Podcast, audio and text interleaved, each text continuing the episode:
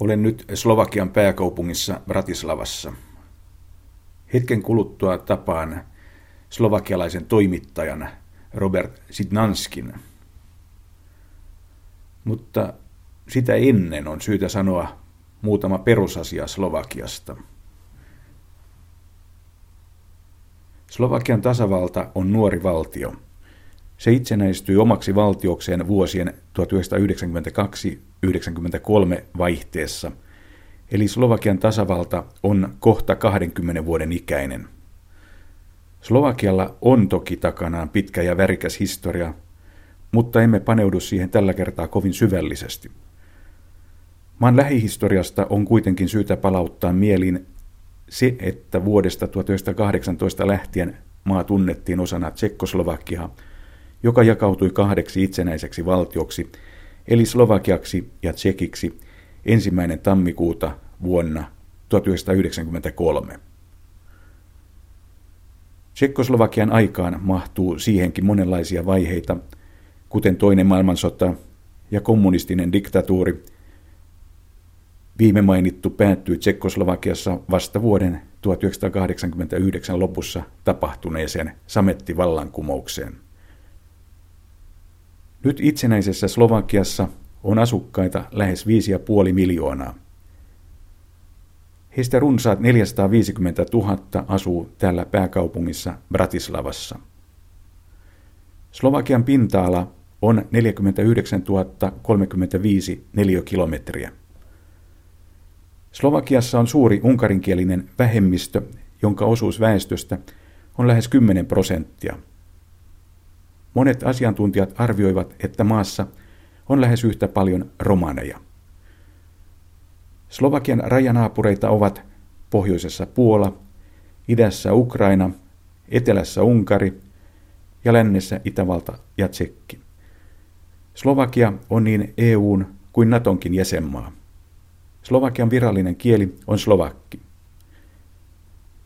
Maan valuuttana on ollut vuodesta 2009 lähtien euro. Mutta nyt annan puheenvuoron bratislavalaiselle toimittajalle Robert Sitnjanskille. Robert Sitnjanski, te olette toimittaja ja olette nyt kahdeksan vuoden ajan keskittynyt erityisesti talousasioihin. Teette ohjelmia televisiolle ja sen lisäksi kirjoitatte eri lehtiin. Miten te arvioitte Slovakian tämänhetkistä taloudellista tilaa?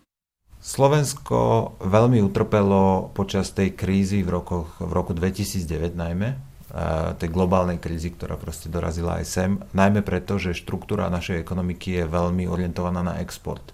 To znamená, že keď sa zhorší situácia v zahraničí, osobitne v Nemecku, ktorý je, ktoré je pre nás hlavný exportný partner, tam vyvážame najviac produkcie. Slovakia kärsi kovasti erityisesti vuoden 2009 globaalista talouskriisistä, joka siis ulottui myös tänne. Slovakia kärsi siitä siksi, että maa on voimakkaasti suuntautunut vientiin. Se tarkoittaa sitä, että kun tilanne ulkomailla ja aivan erityisesti Saksassa huononee, se vaikuttaa välittömästi Slovakian taloudelliseen kehitykseen. Saksahan on meidän suurin vientikumppanimme. Autoteollisuus ja kodin käyttöelektroniikka muodostavat Slovakian viennin tärkeimmän haaran. Ne ovat aloja, joilla mikä tahansa kriisi vaikuttaa heti. Kyllä vuoden 2009 taantuma oli Slovakiassa hyvin voimakas. Jos katsotaan asiaa positiiviselta kannalta, niin havaitaan se, että kun tilanne Slovakian ulkopuolella paranee, se vaikuttaa myös hyvin nopeasti Slovakian vientiin. Niinhän kävi vuosina 2010-2011. Slovakia palasi nopeasti kriisiä edeltävään tilanteeseen. Tällä hetkellä maamme talouskasvu ei ole kovin nopeaa, mutta yhdessä Viron kanssa – Taloutemme kasvaa tällä hetkellä kaikkein nopeimmin koko EUn alueella. Slovakian suurimpana ongelmana on ollut korkea työttömyys. Mikä on työttömyystilanne tällä hetkellä? Tänään työttömyysprosentti on paljon pienempi kuin keskimäärin viimeisten 20 vuoden aikana on ollut, mutta tilanne on pahentunut selvästi vuodesta 2008, jolloin työttömyys oli 7-8 prosentin luokkaa. Nyt se on jälleen 13-14 prosentin tasolla. Miten työttömyys koskettaa nuoria? Se on aivan erityinen asia. Siitä on tulossa yhä vakavampi ongelma. Syitä siihen on monia, esimerkiksi alhainen koulutustaso. Koulutusmielessä Suomi on meille suurena esimerkkinä. Usein slovakialaiset poliitikot tutkivat suomalaista koulutusmallia. Meillä on täällä siinä suhteessa vielä paljon tekemättä. Robert Sidnanski, lähtevätkö ihmiset täältä suurin joukoin ulkomaille työnhakuun, esimerkiksi naapurimaahan Itävaltaan? Täältä lähdettiin työnhakuun ulkomaille merkittävässä määrin sen jälkeen, kun Slovakia oli liittynyt EU-hun vuonna 2004 ja sitä seuraavina vuosina. Kukaan ei tiedä tarkkaan kuinka paljon ihmisiä lähti, mutta eri arvioiden mukaan heitä oli kuitenkin joitakin satoja tuhansia. Ihmisiä lähti jonkin verran Itävaltaan ja Saksaan, mutta ennen muuta täältä lähdettiin Isoon Britanniaan. Sinne lähti kaikkein eniten väkeä, aivan kuten pohjoisesta naapurimaastamme Puolasta. Kriisi vaikutti kuitenkin myös Isoon Britanniaan, Irlantiin, Saksaan ja Itävaltaan. Tilanne sikäläisillä työmarkkinoilla paheni huomattavasti. Sen seurauksena täällä havaittiin, että hyvin monet palasivat tänne. Robert Sidjanski, entäpä Tsekki? Onko täältä lähdetty sinne työnhakuun? Tsekin kanssa tilanne on täysin erityinen. Mehän olimme yhtä valtiota ja monelle meistä Tsekki on yhä tänäänkin toinen koti. Siksi sinne matkustaminen tai töihin meneminen on monelle täysin luonnollista. Monet slovakit myös opiskelevat siellä. Prahassa on niin paljon slovakialaisia opiskelijoita, että Prahaa sanotaan täällä Slovakian toiseksi suurimmaksi yliopistokaupungiksi. Eli Prahassa on Bratislavan jälkeen toiseksi eniten slovakialaisia opiskelijoita. Meillä on siis Tsekin kanssa hyvin läheiset suhteet, eivätkä monet pidä sitä ulkomaana. Nythän Tsekkoslovakian hajoamisesta tulee kuluneeksi 20 vuotta. Mitä Tsekkoslovakia teille merkitsee? Henkilökohtaisesti se merkitsee minulle nostalgista muistoa, maasta, jossa synnyin, josta olin ylpeä ja josta pidin kovasti. Sääli, että se yhteinen valtio hajosi. Tsekissä monet asiat, kuten kulttuuri, journalismi ja tiede, ovat korkeammalla tasolla kuin Slovakiassa. Meille yhteiselo Tsekkien kanssa oli erittäin rikastuttava kokemus. Yhä tänäänkin monet, myös minä, lukevat suurimman osan kirjoista tsekiksi – Tsekki oli meille hyvässä mielessä eräänlainen vanhempi veli. Mutta Slovakiassa oli paljon ihmisiä, jotka eivät pitäneet tsekkiläisistä ja joilla oli pikkuveljen mentaliteetti. Monet täällä kokivat, että tsekit katsoivat meitä ikään kuin nenänvartta pitkin ja että tsekeillä oli taipumus opettaa ja neuvoa slovakkeja. Mutta luulen, että nyt yhä useampi muistelee Tsekoslovakia lämmöllä ja nostalgialla. Robert Sidjanski, vierailetteko te usein Tsekin tasavallassa? silloin tällöin. Miten tsekit suhtautuvat tänään slovakkeihin? Minusta he suhtautuvat meihin erittäin hyvin. Sekä Slovakiassa että Tsekissä on tehty kyselytutkimuksia siitä, kenet ihmiset ottaisivat kaikkein mieluiten asuinnaapurikseen. Tsekissä slovakit ovat aina olleet ylivoimaisia ykkössuosikkeja ja täällä vastaavasti tsekit. Teidän kielennehän ovat hyvin lähellä toisiaan. Kielemme ovat hyvin läheisiä. Meille Tsekoslovakiassa syntyneille kyse on itse asiassa toisesta äidinkielestä. Me puhumme ja ymmärrämme sujuvasti tsekkiä, mutta meidän lapsillemme, jotka eivät ole eläneet yhteisessä valtiossa, se ei ole aivan niin helppoa. He kokevat, että kyse on kuitenkin hieman toisesta kielestä. Millainen ero on Tsekin tasavallan ja Slovakian välillä taloudellisessa mielessä? Tsekin talous on ollut aina paljon kehittyneempi. Sillä on historialliset syynsä. Niin oli jo Itävalta Unkarin kaksoismonarkian ja Tsekkoslovakian ensimmäisen tasavallan aikana. Tsekin alue oli selkeästi teollisuusaluetta, jolla oli siteet kehittyneeseen Saksaan ja Itävaltaan. Slovakia oli selkeästi enemmän maatalousaluetta, jossa teollisuus ei ollut niin pitkälle kehittynyttä. Tuo ero maiden välillä kapenee, mutta yhä tänäänkin voidaan sanoa, että Tsekin talous on paljon kehittyneempää kuin täällä. Tsekeillä on valuuttana kruunu, kun taas täällä valuuttana on euro. Robert Sidnanski, oletteko te tyytyväinen siihen, että Slovakia siirtyi euroon? Henkilökohtaisesti olen hyvin tyytyväinen siksi, että se helpottaa selkeästi meidän elämäämme myös makroekonomisella tasolla. Suurin osa Slovakian viennistä tapahtuu euroalueen maihin. Siksi euro on slovakialaisille yrityksille valtavan suuri etu, koska yritykset eivät joudu laskeskelemaan kurssien vaihteluriskejä. Minulle ja minun sukupolvelleni euro on hieno asia. Kun matkustamme esimerkiksi Itävaltaan, Saksaan tai Ranskaan, voimme maksaa niissä omalla valuutallamme. Minusta se on hyvä. Totta kai eurolla on myös omia haittapuoliaan, kuten, kuten esimerkiksi nyt kriisitilanteessa esiin noussut epävarmuus euron säilymisestä, johon liittyy myös Kreikan ja Portugalin tukeminen. Nuo seikat aiheuttavat hermostuneisuutta, mutta luulen, että yleisesti ottaen euroon suhtaudutaan Slovakiassa hyvin myönteisesti. Minusta euroon siirtymisen positiiviset puolet voittavat selkeästi siihen liittyvät vähemmän myönteiset puolet. Onko elintaso Tsekissä ja Slovakiassa tänä päivänä suurin piirtein yhtä korkea? Se riippuu kovasti alueesta. Kun vertaamme Bratislavan aluetta Tsekkiin, niin tilanne on kutakuinkin samanlainen. Slovakia on kuitenkin maa, jossa alueelliset erot ovat valtavan suuria. Mitä enemmän itään mennään, sitä köyhemmäksi alueet muuttuvat. Idässä talous ei ole läheskään niin tuottavaa. Bratislavaa voidaan verrata Tsekkiin, mutta kyllä Slovakia kokonaisuutena on yhä Tsekkiä jäljessä. Itä-Slovakiassa asuu myös hyvin paljon romaneja. Heidän keskuudessaan työttömyys on todella korkea. Se on valtavan korkea. Näin hiljattain jonkin tilaston, jonka mukaan Slovakian romaniväestöstä vain 6 prosenttia käy töissä. En tiedä, antoiko se tilasto tarkan arvion tilanteesta, mutta uskon, että se on lähellä totuutta. Mitä romanit tekevät, jos heillä ei ole töitä? He yrittävät tulla toimeen jollakin hanttihommilla. He yrittävät säilyä jollakin konstilla hengissä. Periaatteessa he elävät valtion antaman sosiaaliturvan varassa. Robert Sidjanski, onko tällä mielestänne romaneihin kohdistuvaa syrjintää? Tuo on vaikea kysymys. Epäilemättä valtaväestöllä on romaneja kohtaan täällä valtavia ennakkoluuloja, jotka perustuvat monien ihmisten huonoihin kokemuksiin ja siihen, että kulttuurisessa ja yhteiskunnallisessa mielessä romanien tavat poikkeavat valtaväestöstä.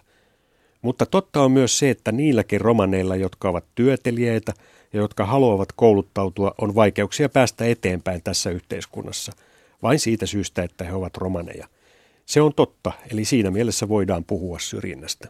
Kuinka paljon Slovakiassa on romaneja? Eräiden karkeiden arvioiden mukaan romaneja on noin puoli miljoonaa ja jopa hieman enemmän. Kukaan ei tarkkaan tiedä. Itse arvioisin romanien määräksi 600-700 000, eli heitä on hieman yli 10 prosenttia väestöstä. Eli romaneja on suurin piirtein saman verran kuin unkarilaisia. Kyllä, mutta tarkkaan ei voida sanoa, koska monet Itä-, Keski- ja aivan erityisesti Etelä-Slovakiassa asuvat romanit ilmoittavat itsensä unkarilaisiksi. Mutta romanien ja unkarilaisten määrä on kuitenkin kutakuinkin samansuuruinen. Robert Sitjanski, millaiset suhteet Slovakian valtaväestöllä on unkarilaisen vähemmistön kanssa? Ne suhteet ovat käyneet läpi hyvin monimutkaisia vaiheita. Täällä on ollut hallituksia, jotka ovat olleet selkeästi nationalistisia ja jotka ovat pelanneet niin sanotulla unkarilaiskortilla ja jotka ovat yrittäneet herättää henkiin ennakkoluuloja ja jopa vihaa unkarilaista vähemmistöä kohtaan. Minusta tilanne on kuitenkin parantunut selkeästi viimeisten kymmenen vuoden aikana. Unkarilaista vähemmistöä edustavat puolueet ovat olleet muutaman kerran hallituksessa, jossa heillä on ollut hyvin merkittäviä salkkuja. Jonkin aikaa unkarilaisen puolueen puheenjohtaja toimi myös parlamentin varapuhemiehenä. Minusta suhteet ovat siis parantuneet poliittisella tasolla. Se on yksi asia, mutta suhteet niiden slovakkien ja unkarilaisten välillä, jotka elävät samoilla alueilla, ovat jo kauan olleet hyvät. Yleisesti ottaen paikallistasolla ei ole ongelmia. Joskus niitä ongelmia syntyy silloin, kun poliitikot nostattavat niitä. Oman kokemukseni mukaan suhteet paikallistasolla ovat erittäin hyvät. Millaiset ovat nyt suhteet Unkarin ja Slovakian välillä? Sitä on vielä vaikea sanoa, se nähdään pian. Tähän asti suhteet ovat olleet periaatteessa hyvin rauhalliset viimeisten kahden vuoden ajan, siitäkin huolimatta, että Unkarissa on nyt hallitus, joka on erittäin kansallismielisesti suuntautunut. Puhun nyt Viktor Orbanin nationalistisesta hallituksesta. Kysehän on siitä, pettääkö nyt jonkun hermot ja siitä ryhdytäänkö täällä käyttämään samanlaista retoriikkaa. Slovakia oli Ivetta Radichovan hiljattain päättyneen hallituskauden aikana erittäin rauhallinen ja sillä oli oma osuutensa siihen, että maittemme välillä puhuttiin rauhallisin äänenpainoin. Nyt nähtäväksi jää, miten tilanne kehittyy. Robert Fico palasi valtaan, kuten hänen puolueensakin. Mikäli voimme päätellä jotain siitä ajasta, jolloin Fico oli vallassa, eli vuosina 2006-2010, pelkään, että suhteet Unkarin kanssa saattavat huonontua jollain tavoin. Robert Sidjanski, onko Slovakian sosiaalidemokraattinen pääministeri Robert Fico mielestäni populisti? Minusta hän on populisti. Minusta hänen kohdallaan sana populisti kuvaa häntä paljon tarkemmin kuin sana sosiaalidemokraatti. Nythän kävi niin, että Robert Fitson puolue Smer, eli suunta, voitti näyttävästi Slovakian ennenaikaiset vaalit. Ja täällä syntyi yksivärinen hallitus. Robert Sidnjanski, mitä se teille merkitsee? Tilanne on aivan uusi. Sellaista ei ole täällä ollut vuoden 1989 jälkeen. Täällä on aina ollut koalitiohallituksia. Minusta tuntuu, että Robert Fitcher ei ollut puolueeneen valmistautunut nyt syntynyttä tilannetta varten, eli vaalien tulos yllätti heidätkin. Ehkäpä heitä saattaa jopa harmittaa se, että vaaleissa kävi niin kuin kävi, koska tilanne Slovakiassa ei ole erityisen hyvä ja maa joutuu tervehdyttämään julkista talouttaan, eli täällä joudutaan nostamaan veroja ja vähentämään menoja, eli ratkaistavana on valtavia ongelmia. Nyt Fitchon puolue joutuu toimimaan yksin. Niin jää nähtäväksi, miten tässä edetään. Kyllä vallan liiallinen keskittyminen yksin käsiin aiheuttaa tiettyjä pelkoja. Toisaalta Slovakialla on viimeisten 20 vuoden ajalta monenlaisia kokemuksia erilaisista autoritaarisista hallituksista, vaikkapa entisen pääministerin Vladimir Mečiarin ajalta 1990-luvulta. Luulen, että täkälaiset poliitikot ovat oppineet yhden läksyn, eli sen, että mikäli he menevät liian pitkälle, kansa kääntyy heitä vastaan. Fitcho ei ole niin autoritaarinen kuin Mechiar, mutta hänen tapansa hallita vuosina 2006-2010 oli hyvin ylimielistä. Lopulta he hävisivätkin vuoden 2010 vaalit. Mikäli Fitch aikoo nyt hallita samalla tyylillä, kansa kyllä kääntyy häntä vastaan. Teillä oli maaliskuussa ennenaikaiset parlamenttivaalit. Miksi niihin jouduttiin?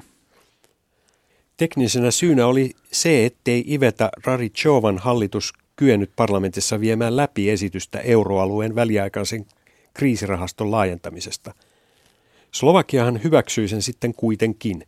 Minusta hallituksen ei olisi tarvinnut kaatua siihen. Ei se ollut niin tärkeä asia.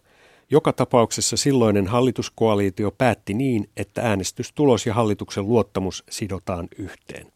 Hallitus ei saanut parlamentin luottamusta ja niin jouduttiin ennenaikaisiin vaaleihin. Se oli tekninen syy. Minusta taustalla on kuitenkin tärkeämpi syy. Hallitus ei ollut koko elinaikanaan mitenkään stabiili, vaan hallituksessa oli monia hyvin itsenäisiä linjanvetäjiä. Hallituksen parlamentaarinen enemmistö oli hyvin pieni, jolloin jouduttiin neuvottelemaan jopa yksittäisten kansanedustajien kanssa, jotta olisi pystytty jotenkin toimimaan. Nuo edellisen hallituksen kaksi vuotta olivat hyvin riitaisia ja yhteisymmärryksen löytäminen hallituksen piirissä oli erittäin hankalaa. Se loi osaltaan täysin tarpeettoman hermostuneen ilmapiirin. Minusta on hyvin selvää, ettei sillä hallituksella ollut mahdollisuutta kovin pitkäaikaiseen toimintaan.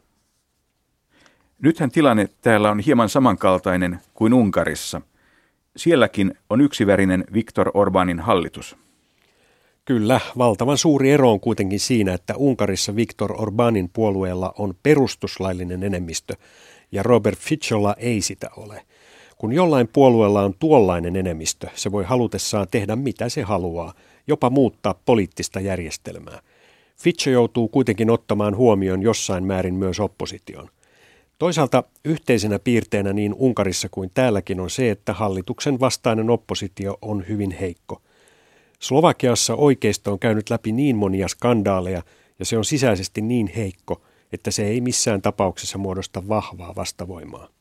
Robert Sidnjanski, vierailetteko te usein Unkarissa? Sehän on täältä Bratislavasta aivan nurkan takana. Hyvin harvoin. Eli Unkari ei ole teille samanlainen veli kuin Tsekin tasavalta? Ei ole, vaikka kulttuurisessa mielessä Slovakia ja Unkari ovat hyvin läheisiä. Mehän olimme unkarilaisten kanssa kauan yhden kruunun alla, mutta Tsekin kanssa tilanne on toinen. Modernin historiamme aikana me olimme juuri heidän kanssa samaa valtiota – ja meillä on hyvin samankaltaiset kielet ja kulttuuriset siteet ovat heidän kanssaan paljon syvemmät. Ei sitä voi oikein verratakaan. Täältä Bratislavasta on käytännössä vain reilun kivenheiton matka Itävaltaan. Vierailetteko te siellä usein? Kyllä vierailen siellä useammin kuin Unkarissa. Miksi? Wien on hyvin lähellä. Viime vuosisadan alussa Wien oli maailman keskus, taiteellisessa, tieteellisessä ja yhteiskunnallisessa mielessä. Wien on kaunis kaupunki – Monet bratislavalaiset käyvät siellä sunnuntaisin vaikkapa vain kahvilla. Se on hyvin kaunis kaupunki, joka sijaitsee todella lähellä. Autolla sinne ajaa noin tunnin verran. Ja Itävallan elintaso on paljon korkeampi. Itävalta on meitä paljon rikkaampi maa. Mikä on tällä hetkellä keskimääräinen palkka Slovakiassa? Tällä hetkellä keskipalkka on noin jossain 700-800 euron puolivälissä. Entä mikä on minimipalkka? Muistaakseni minimipalkka on noin 350 euroa. Vain harvat ansaitsevat täällä minimipalkkaa. Samalla on sanottava, että monet ansaitsevat keskipalkkaa vähemmän. Mitä ihmiset sanovat täällä siitä, kun Kreikassa on talousongelmia ja siellä kuitenkin keskiansiotaso on paljon korkeampi kuin täällä? Niin tilannehan tarjoaa erinomaisen lähtökohdan kaikenlaisille populisteille, jotka kertovat, että kreikkalaiset ovat paljon meitä varakkaampia ja miksi siis meidän köyhempien pitää auttaa heitä. Toisaalta monet ihmiset tiedostavat sen, että Kreikka on paperitiikeri, jonka varakkuus pohjautui valtaviin velkoihin. Ihmiset myös näkevät, mihin kreikkalainen taloudenpito on johtanut. Kyse on kuitenkin vaikeasta asiasta. On vaikeaa vakuuttaa tavallista kansalaista siitä, että Kreikkaa on syytä auttaa. Puhuvatko ihmiset täällä siitä asiasta?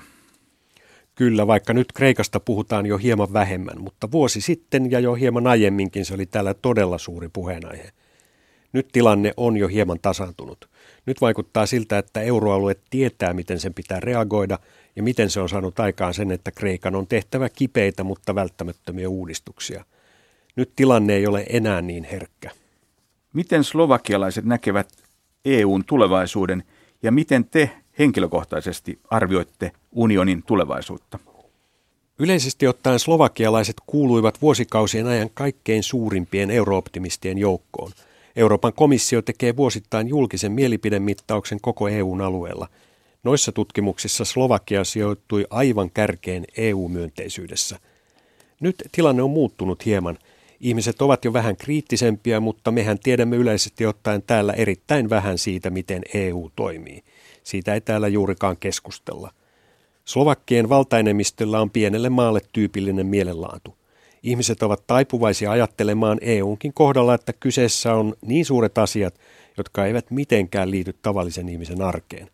Mutta yhtä kaikki se, että täällä on suhtauduttu niin myönteisesti EU-hun, johtuu osaltaan siitä, että me olemme aina halunneet kuulua rikkaaseen länteen, niin kulttuurisesti kuin myös sivilisaatiomielessä. mielessä.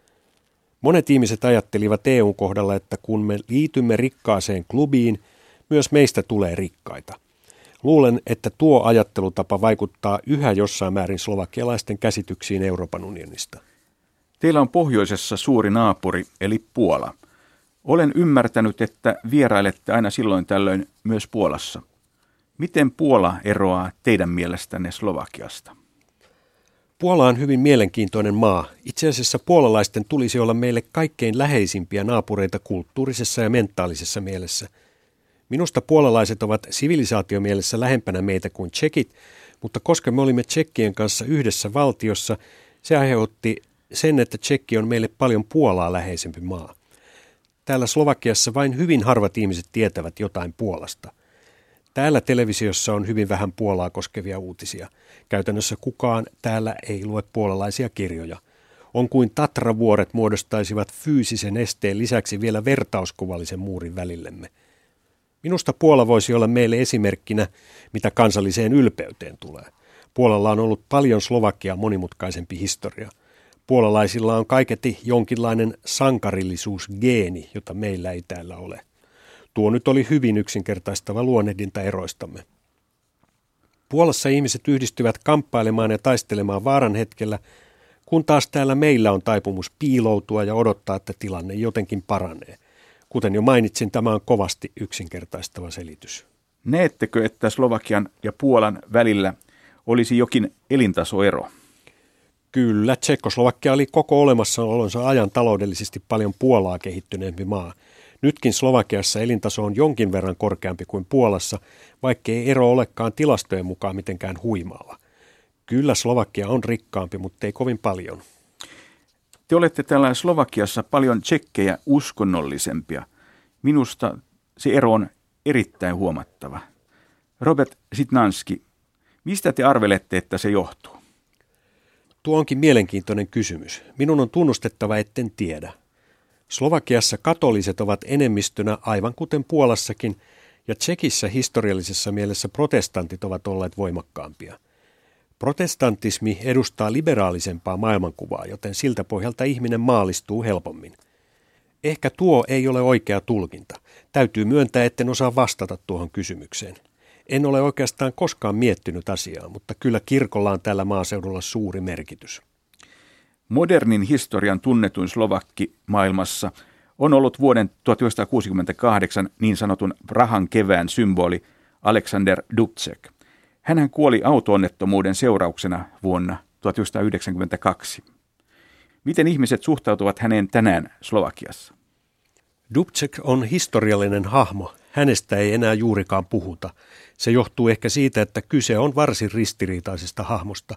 Vuonna 1968 hän oli suuri sankari, joka yritti hieman muuttaa sen aikaista järjestelmää, eli muuttaa sitä jonkinlaiseksi ihmiskasvoiseksi sosialismiksi. Eli hän yritti muuttaa sitä järjestelmää vapaamielisemmäksi. Mutta myöhemmin samana vuonna hän kuitenkin antautui sen jälkeen, kun hänet oli Varsovan liiton joukkojen miehityksen yhteydessä kyyditetty Moskovaan. Senkin voi tietenkin ymmärtää, mutta se kuitenkin vähentää hänen sankari-imagoaan.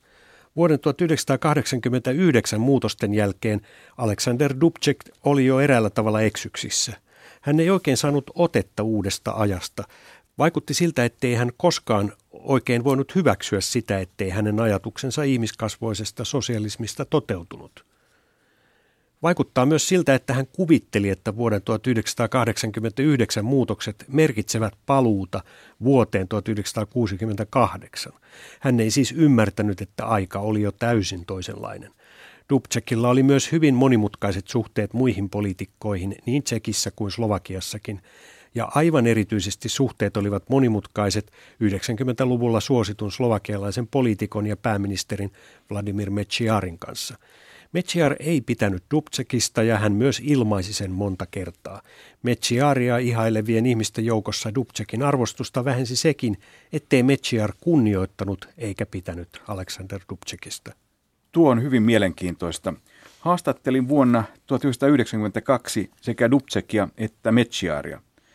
Viime mainittu sanoi minulle, että Dubček kuuluu hänen läheisten ystäviensä joukkoon. Dubček taas sanoi, että hänen ja Metsiarin välillä on ongelmia. Ja niin puhui tunnettu slovakialainen toimittaja Robert Sidnjanski. Ja aivan hetken kuluttua tapaan toisen tunnetun slovakialaisen toimittajan Milan Zitnin.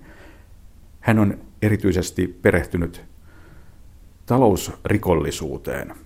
Milan Zitni, te olitte vuoden 1989 Tsekkoslovakian samettivallankumouksen jälkeen hetken mukana politiikassa – mutta 1990-luvun alusta lähtien te olette toiminut vapaana toimittajana. Mitä te teette tällä hetkellä?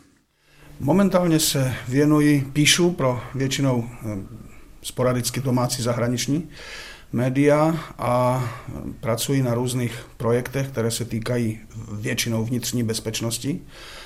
A um, dělám konzultanta pro různá, um, řekněme, neziskové organizace, které eh, mají eh, jako ve svém referátu hm, pomoc eh, lidem v tísni, v zahraničí, práce s disidenty ze zemí, s darebáckými režimy, uchidie, jak zacházet s tím systémem. Tällä hetkellä kirjoitan niin kotimaisille kuin ulkomaisillekin medioille.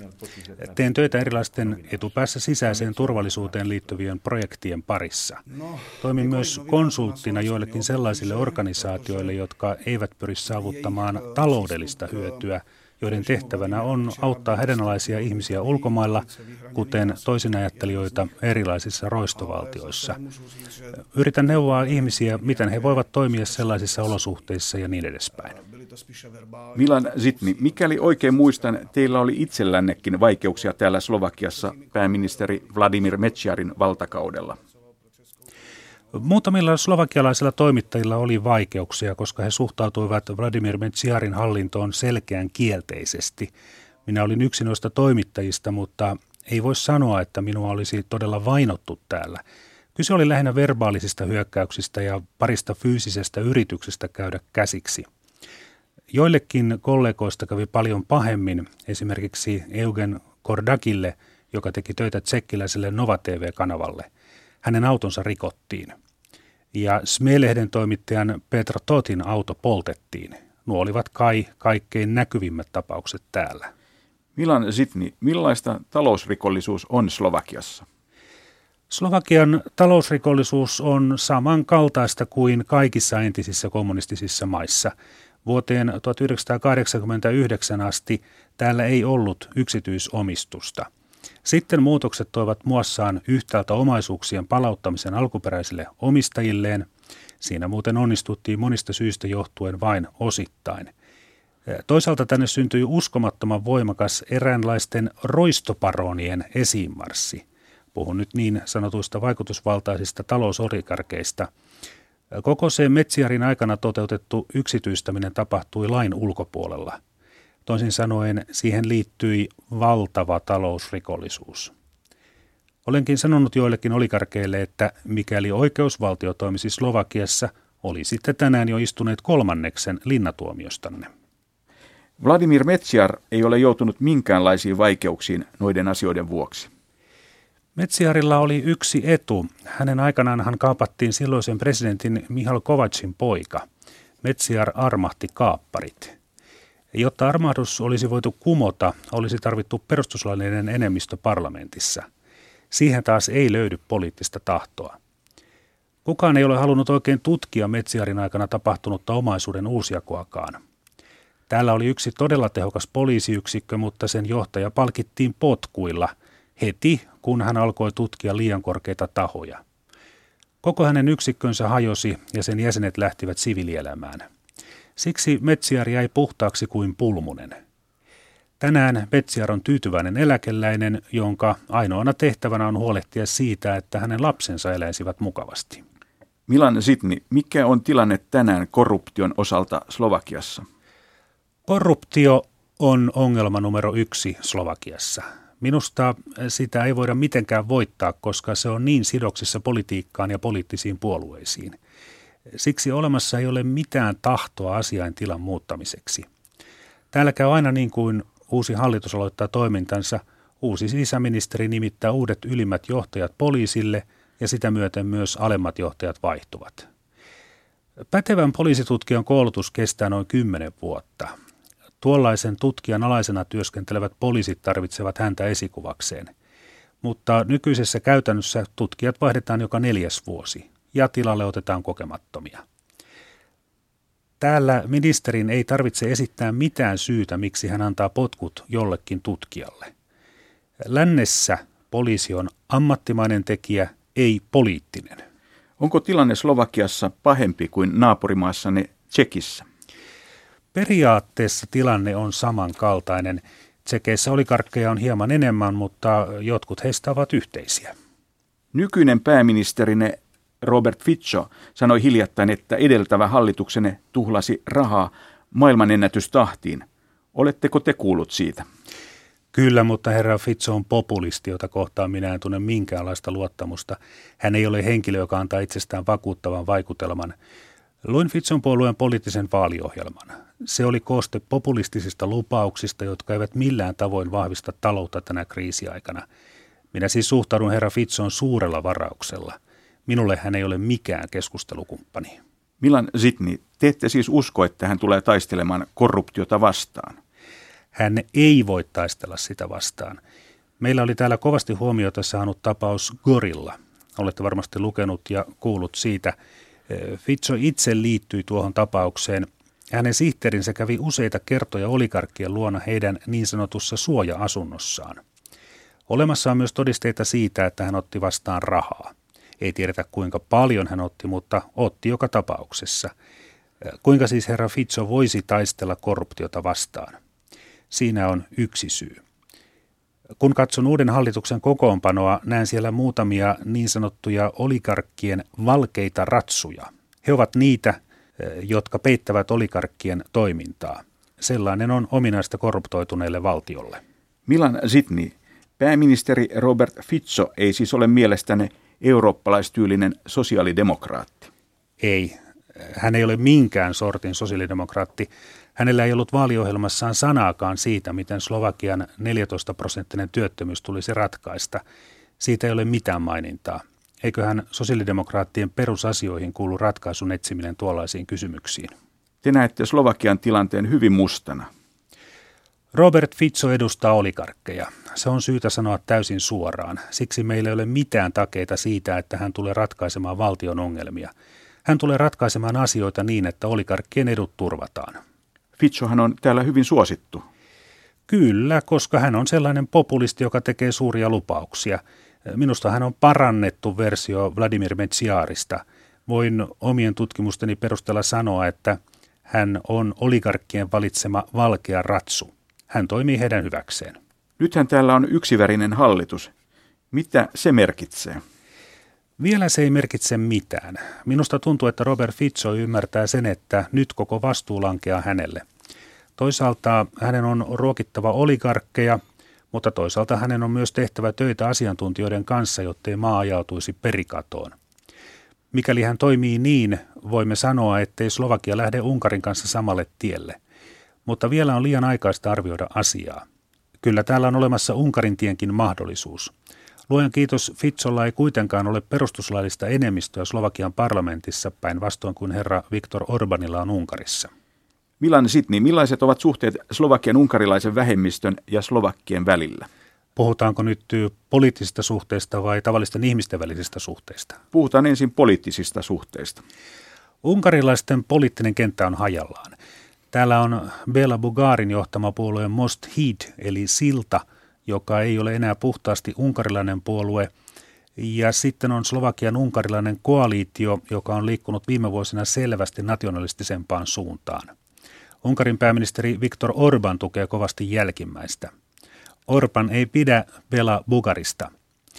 Noiden kahden puolueen välillä valitsee jonkinasteinen vihanpito. Slovakian unkarilainen koaliitio jäi vaaleissa 5 prosentin äänikynnyksen alle, kun taas Bugarin puolue ylitti sen melko niukasti. Kun puolueiden äänestystulos lasketaan yhteen, se vastaa suurin piirtein unkarilaisten määrää Slovakiassa – en näe, että täällä olisi juuri nyt mitään maaperää voimakkaalle kansalliselle konfliktille. Slovakialainen nationalistipuolue, Slovakian kansallinen puolue, putosi sekin parlamentista. Osan heidän ajamistaan asioistaan otti ajakseen Robert Fico ja osan otti Tavalliset ihmiset niminen puolue ja osan puolueen nimeltään Vapaus ja solidaarisuus. On sanottava, että nyt Slovakian parlamentissa olevista puolueista kaikki muut paitsi Bugarin johtama Most Hit-puolue ovat melko vahvasti nationalistisia. Milan Zitni, te seuraatte myös eteläisen naapurinne Unkarin tapahtumia. Pääministeri Viktor Orbanillahan on yleisesti ottaen Euroopassa huono maine.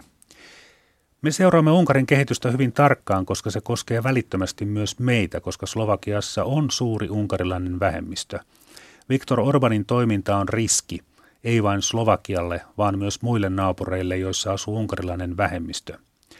Hänen puheistaan ja maan ulkopuolella asuvia unkarilaisia koskevasta lainmuutoksesta voidaan päätellä se, että Unkarissa todellakin haikaillaan entisen ennen ensimmäistä maailmansotaa olleen Suur-Unkarin perään. Itävallassa, joka oli toinen osa Itävalta-Unkarin kaksoismonarkiasta, muista kaipausta ei ole olemassa edes missään pienimmässä puolueessa. Itävallassa ei haikailla suurvalta-aikoja, Unkarissa vastaava ilmiö elää ja se on pelottavaa. Milan Sitni, te synnyitte Tsekkoslovakiassa. Merkitseekö se teille jotain? Ehdottomasti. Kävin keskikoulun Prahassa. Minulle tsekki on toinen äidinkieli – Tein tsekin kielellä töitä muutaman vuoden ajan Radio Free Europeille. Tsekin kulttuurinen vaikutus on valtavan suuri. Kun Tsekoslovakia ryhdyttiin hajottamaan runsaat 20 vuotta sitten, kysyin usein slovakialaisilta kanssaihmisiltä, onko parempi, että olemassa on vain kolmannes markkinoista. Kun markkinat ovat pienemmät, sitä pienempi paine on tuottaa laadukasta jälkeä. Kun nyt kärjistäen sanon, että Tsekkoslovakia hajosi osittain siksi, että monet slovakialaiset olikarkit halusivat päästä varastamaan niin, etteivät tsekit päässeet puuttumaan siihen. Kyllä se oli yksi syy. Tietysti voidaan hakea kauempaa myös historiallisia syitä. Itävalta-Unkarissa Tsekki kuului Itävallan vaikutuspiiriin, kun taas Slovakia oli unkarinalaisena – Itävalta-Unkarissa oli olemassa esimerkiksi kahdenlaiset lait perintöön liittyvissä asioissa. Itävallassa esikoinen peri koko omaisuuden, kun taas Unkarissa omaisuus jaettiin kaikkien lasten kesken. Kun katsotte Itävalta-Unkarin aikaisia karttoja, voitte nähdä, kuinka esimerkiksi pellot poikkeavat toisistaan. Slovakiassa ne ovat kapeita kaistaleita, kun taas Tsekin alueella ne ovat leveitä. Se johtuu siitä, ettei siellä maatilaa jaettu kaikkien lasten kesken. Tsekkihän oli lisäksi Itävalta-Unkarissa kaksosmonarkian kaikkein teollistunein osa. On tunnettua, että köyhissä olosuhteissa on kaikkein eniten lapsia ja Slovakian alue oli paljon tsekkiä köyhempi ja täällä pienetkin tilat jaettiin aina vain pienempiin osiin. Millaiset suhteet ovat nyt Tsekin ja Slovakian välillä? Virallisella tasolla ne ovat ihan hyvät. Keskustelemme tänäänkin enemmän tsekkien kuin vaikkapa itävaltalaisten tai puolalaisten kanssa. Se pätee myös talouden alalla. Kaupalliset televisiot tekevät yhteisiä ostoja, koska se tulee edullisemmaksi. Monet slovakit ovat töissä Tsekissä, erityisesti Prahassa. Kyllä me täällä koemme Tsekin kaikkein läheisemmäksi naapuriksemme. Vaihdetaanpa puheenaihetta. Euroopan unionilla on ollut ongelmia. Miten te arvioitte EUn tulevaisuutta? En kykene arvioimaan taloudellisia ongelmia. Minusta kuitenkin vaikuttaa siltä, että Euroopan on menestyäkseen syvennettävä integroitumistaan. Nyt Tsekki on kaikkein EU-vastaisin valtio. Presidentti Václav Klaus on tehnyt siinä mielessä minusta todellisen karhun palveluksen. Näemme samoja EU-vastaisuuden piirteitä nyt myös Unkarissa. Kun Unkari ei saa omien laiminlyöntiensä vuoksi tukea eurooppalaisista rahastoista, EUsta ollaan jo tekemässä ulkoista vihollista. Mikäli nuo sovinistiset ja nationalistiset virtaukset lisääntyvät, voi käydä niin, että keskinäiset siteet EUn sisällä höllentyvät ja EU saattaa kaatua. Euroopan historia on osoittanut sen, että sellaisesta ei seuraa muuta kuin sotia. Minusta meillä on kaksi mahdollisuutta, eli syventää integraatiota tai sitten katsoa sivusta, kun EU rapautuu. Siitä ei seuraa meille mitään hyvää. Slovakkeilla on ollut käytössään euro jo kolmen vuoden ajan. Mitä mieltä te olette siitä, että Slovakia siirtyi euroon? Se oli hyvä päätös. Tavallisen ihmisen kannalta on miellyttävää voida liikkua varsin laajalla alueella ilman, että välillä täytyy vaihtaa rahaa. En ole ekonomisti, mutta minusta se päätös oli hyvä koko maan kannalta. Milan Zitni, palataanpa vielä hetkeksi tiedotusvälineisiin. Miltä itsesensuurin tilanne näyttää nyt Slovakiassa? Sitä on olemassa merkittävässä määrin. Se näkyy myös kuuluisessa Gorilla-nimisessä korruptiotapauksessa. Kanadalaissyntyinen, mutta Slovakiassa jo kauan asunut toimittaja Tom Nicholson tarjosi aiheesta ensin artikkelia SME-lehdelle. Siellä kieltäydyttiin, koska jutun aiheena oli erittäin vaikutusvaltainen slovakialainen oligarkkiryhmä – Tekosyynä käytettiin sitä, ettei olemassa ollut äänitettä niistä keskusteluista, joita oli käyty oligarkkien niin sanotussa suojatalossa. Kukaan ei halunnut julkaista Nicholsonin artikkelia. Kyse on tietenkin itsesensuurista. Monet toimittajat sanovat täällä myös, että miksi töitä pitäisi tehdä enemmän kuin mitä niistä kuukaudessa maksetaan. Toisenlaisia toimittajia on aina ollut vain vähän.